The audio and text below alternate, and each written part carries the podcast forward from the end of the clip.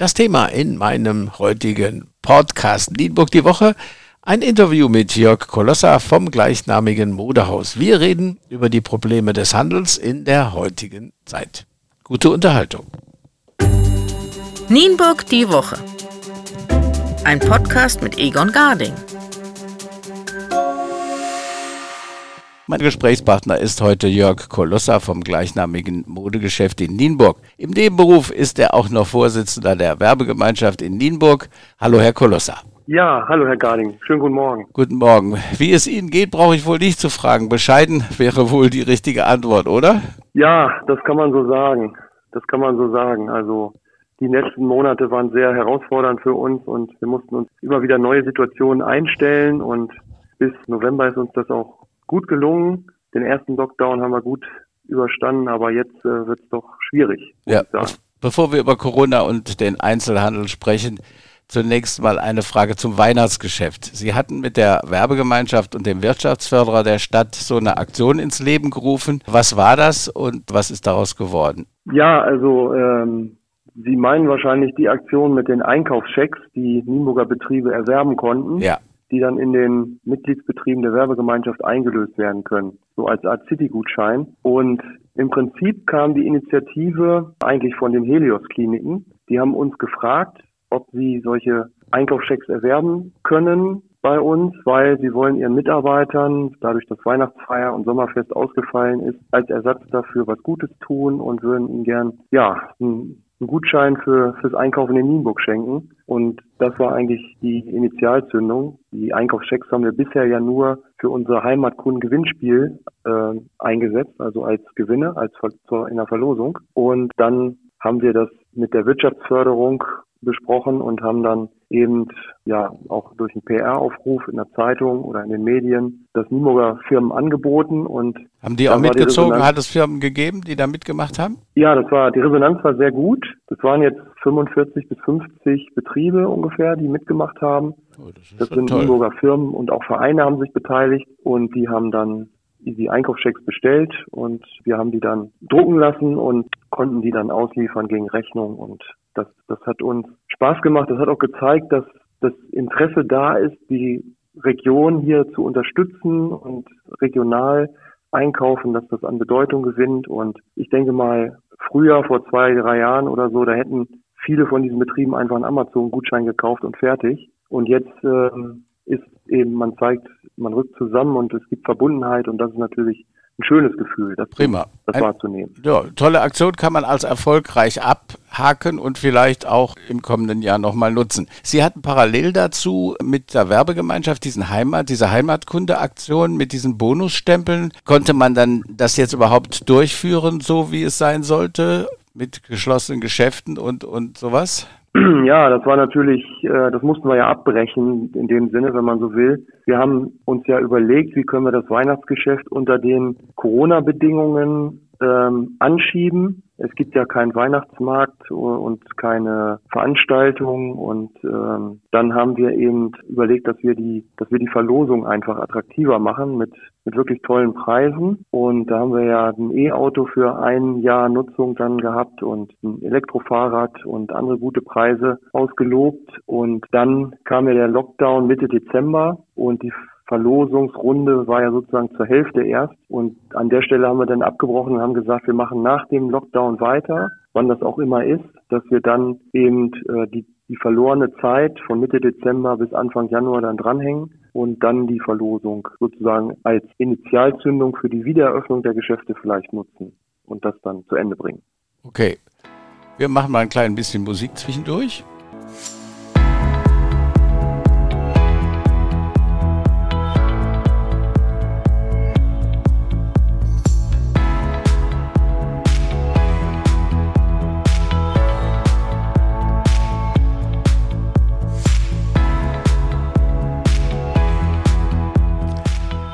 Ja, schauen wir in die derzeit nicht besonders rosige Gegenwart und Zukunft. Ich erinnere mich, vor Jahren war ich in einem Ausschuss der Stadt Nienburg, der das Leitbild der Stadt erstellen sollte. Und ich habe so das Gefühl, dass meiner Meinung nach eigentlich da nie was passiert ist, was wir da so gemeinsam ausgearbeitet haben. Sehen Sie das anders?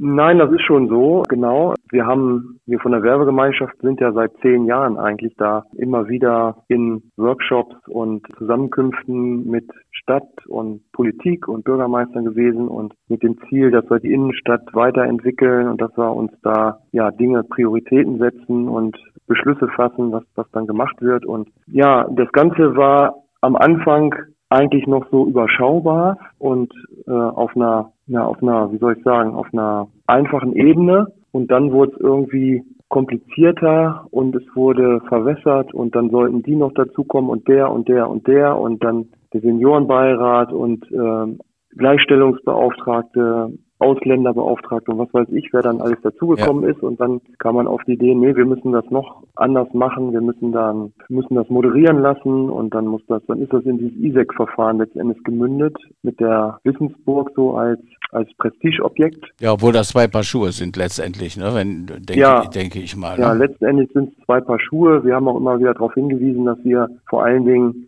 dass die Basics erstmal stimmen sollten und dass man das umsetzen müsste, ohne große Förderungen oder so, sondern einfach die Stadt in Ordnung halten und sauber halten. Reparieren, ja, da, wo zu reparieren ist. Ja, und, da kommen wir, kommen wir gleich noch drauf. Äh, das heißt, der, ja. der einzige Erfolg waren wohl die Stühle, die jetzt vor den Geschäften stehen. Die, die sind, glaube ich, auch aus diesem Leitbild heraus entstanden. Ja, genau. Das haben wir dann äh, selber umgesetzt als Werbegemeinschaft. Und äh, das ist unsere Initiative.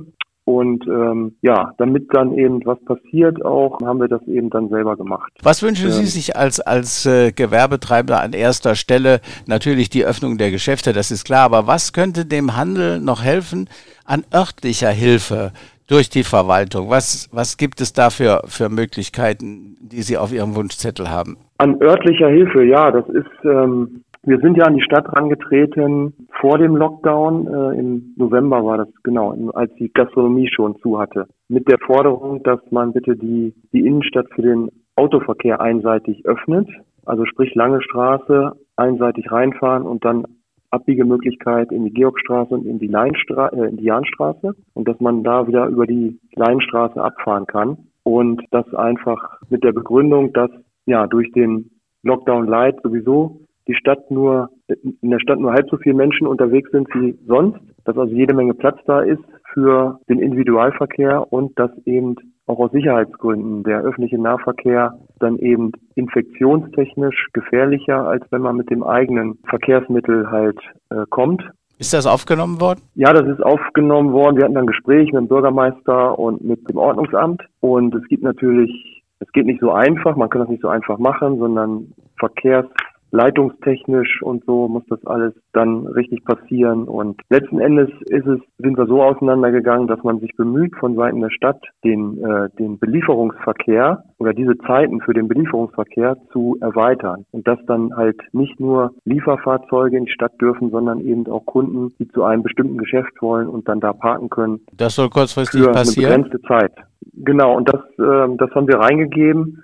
Und dann kam eigentlich der der richtige Lockdown, also wo wir alle so aufschließen mussten und dann ist das jetzt äh, bis jetzt im Sande verlaufen und äh, ja. Ja gut, wir werden da mal nachfragen. Sie hatten sich auch geäußert zum freien Parken an Abendstunden und an Samstagen. Wie ist das aufgenommen worden? Ja, da gab es äh, also grundsätzlich frei parken, das ist für die Stadt äh, nicht denkbar. Es gab aber die Zusage, dass es, wenn Aktionen gibt, das Moonlight Shopping, das war ja da noch sozusagen auf dem Plan dass man in der Zeit frei parken kann. Und ähm, vor allen Dingen, was was eigentlich gut ist, ist die Beziehung zu den Wirtschaftsbetrieben der Stadt, also die die Parkhäuser vermarkten. Äh, das ist ja eine GmbH. Mit dem Leiter Tom Hesser haben wir einen guten Draht und der macht uns auch immer wieder Angebote, dass er vor allen Dingen das Parkhaus eben am, äh, am Schlossplatz äh, anbietet, dass wir da frei freie Parktickets verlosen können oder dass wir da eben für bestimmte Termine, ähm, dass er das dann frei macht, dass man da kostenlos parken kann. Okay. Und das ist so ein, das ist ein Anfang, kann man sagen. Ansonsten muss man sagen, hat die Stadt ja auch Parkplätze geschaffen im vergangenen Jahr, die ähm, also kurzzeitig ähm, kostenfrei sind mit Parkscheibe für, ich glaube, bis zu zwei Stunden. Und die sind aber sehr verstreut über die Stadt und das ist in der Praxis der Nachteil, wenn einer danach fragt, dann kann man sagen, ja, Sie können dahin fahren, Sie können dahin fahren und dahin fahren und dann muss man, muss er halt gucken im ganzen Innenstadtgebiet, ähm, wo wo er einen freien Parkplatz findet. Ne? Und das ist dann natürlich, wäre natürlich besser, wenn man jetzt einen großen Parkplatz hätte, der frei wäre. Ne? Ja, wir hätten noch andere, viele andere Themen, Innenstadtverschönerung, kulturelle Veranstaltungen, das mal zu einem späteren Zeitpunkt. Sprechen wir zum Schluss nochmal über die finanziellen Hilfen, die versprochen wurden und werden. Natürlich, sie sind wenn sie überhaupt fließen, ein Tropfen auf den heißen Stein. Haben Sie selbst, also Ihr Unternehmen, Hilfe erhalten? Also wir haben bisher Kurzarbeitergeld erhalten, ähm, wobei das natürlich die Mitarbeiter im Prinzip selbst erwirtschaften oder wir gemeinsam, Betrieb und Mitarbeiter zahlen ja in die Arbeitslosenversicherung ein und darauf fußt ja der Anspruch auf Kurzarbeit. Und das haben wir natürlich nutzen müssen und das haben wir auch erhalten. Und ansonsten haben wir jetzt von den Hilfen, äh, Soforthilfen und Überbrückungshilfen bisher äh, noch nichts erhalten. Alle reden davon und nichts passiert. Das ist, ist ganz schön ärgerlich. Mussten Sie Mitarbeiter entlassen? Nein, das haben wir bisher noch nicht äh, gemacht. Wir haben bisschen natürliche Fluktuation gehabt, dass Mitarbeiter gekündigt haben, weil sie sich irgendwie verändern wollten. Aber wir haben jetzt noch nicht irgendwie Personal abgebaut. Da hat uns jetzt äh, das Kurzarbeitergeld tatsächlich auch dabei geholfen, dass das nicht nötig ist ne, im vergangenen Jahr. Wenn es das nicht gegeben hätte, dann hätten wir natürlich das relativ massiv auch machen müssen. So, wir machen noch mal ein bisschen Musik und dann sprechen wir über eine aktuelle, eine aktuelle Aktion. Wir machen auf merksam.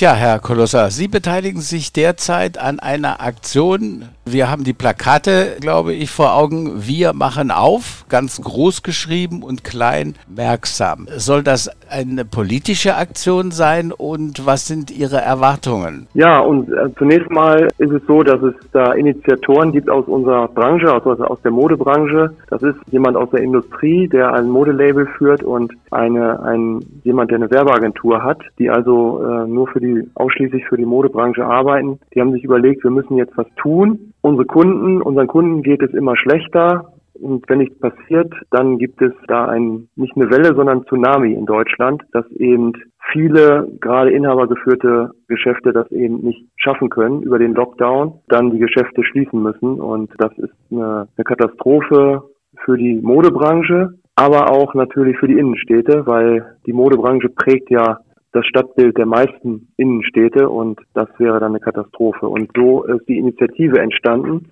und das Ziel ist einfach aufmerksam zu machen auf unsere Notlage, nämlich, dass wir uns natürlich dem Shutdown fügen, dass wir da äh, die Geschäfte schließen, unser Geschäft nicht machen können. Wir wollen ja auch, dass die Corona-Pandemie überwunden wird.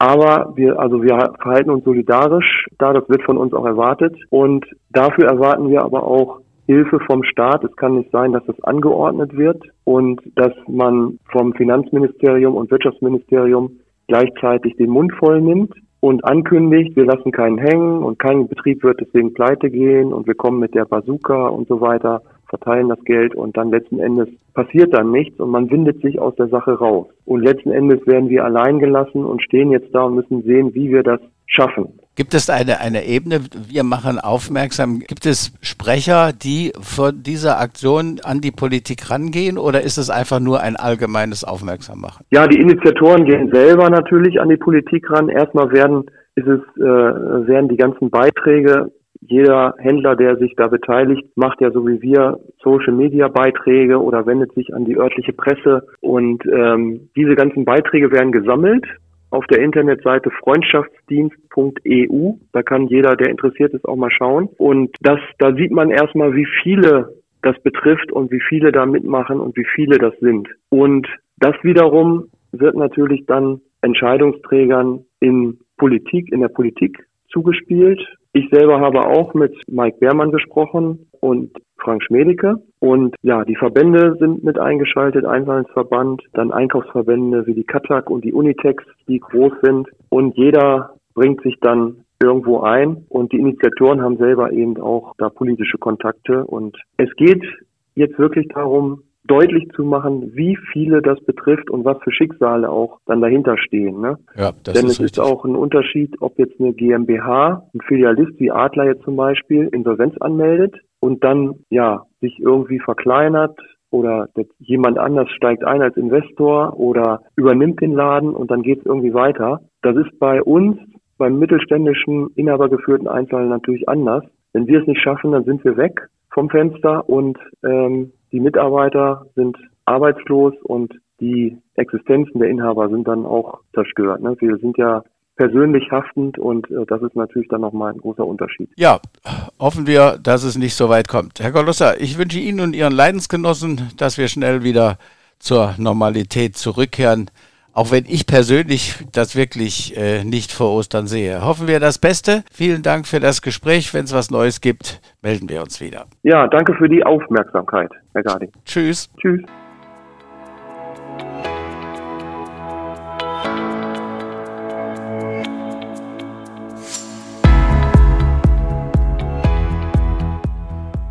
Tja, liebe Hörer, das war meine Episode Nienburg die Woche, Folge Nummer 9. Ich hoffe, es hat Ihnen gefallen. Dann empfehlen Sie mich weiter und nicht vergessen, Podcast abonnieren. Kostenlos unter www.egongarding.com.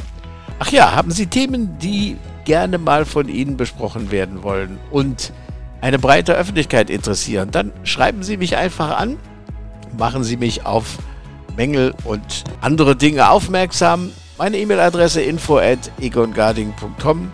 Ich recherchiere dann für Sie und produziere davon eine Sendung.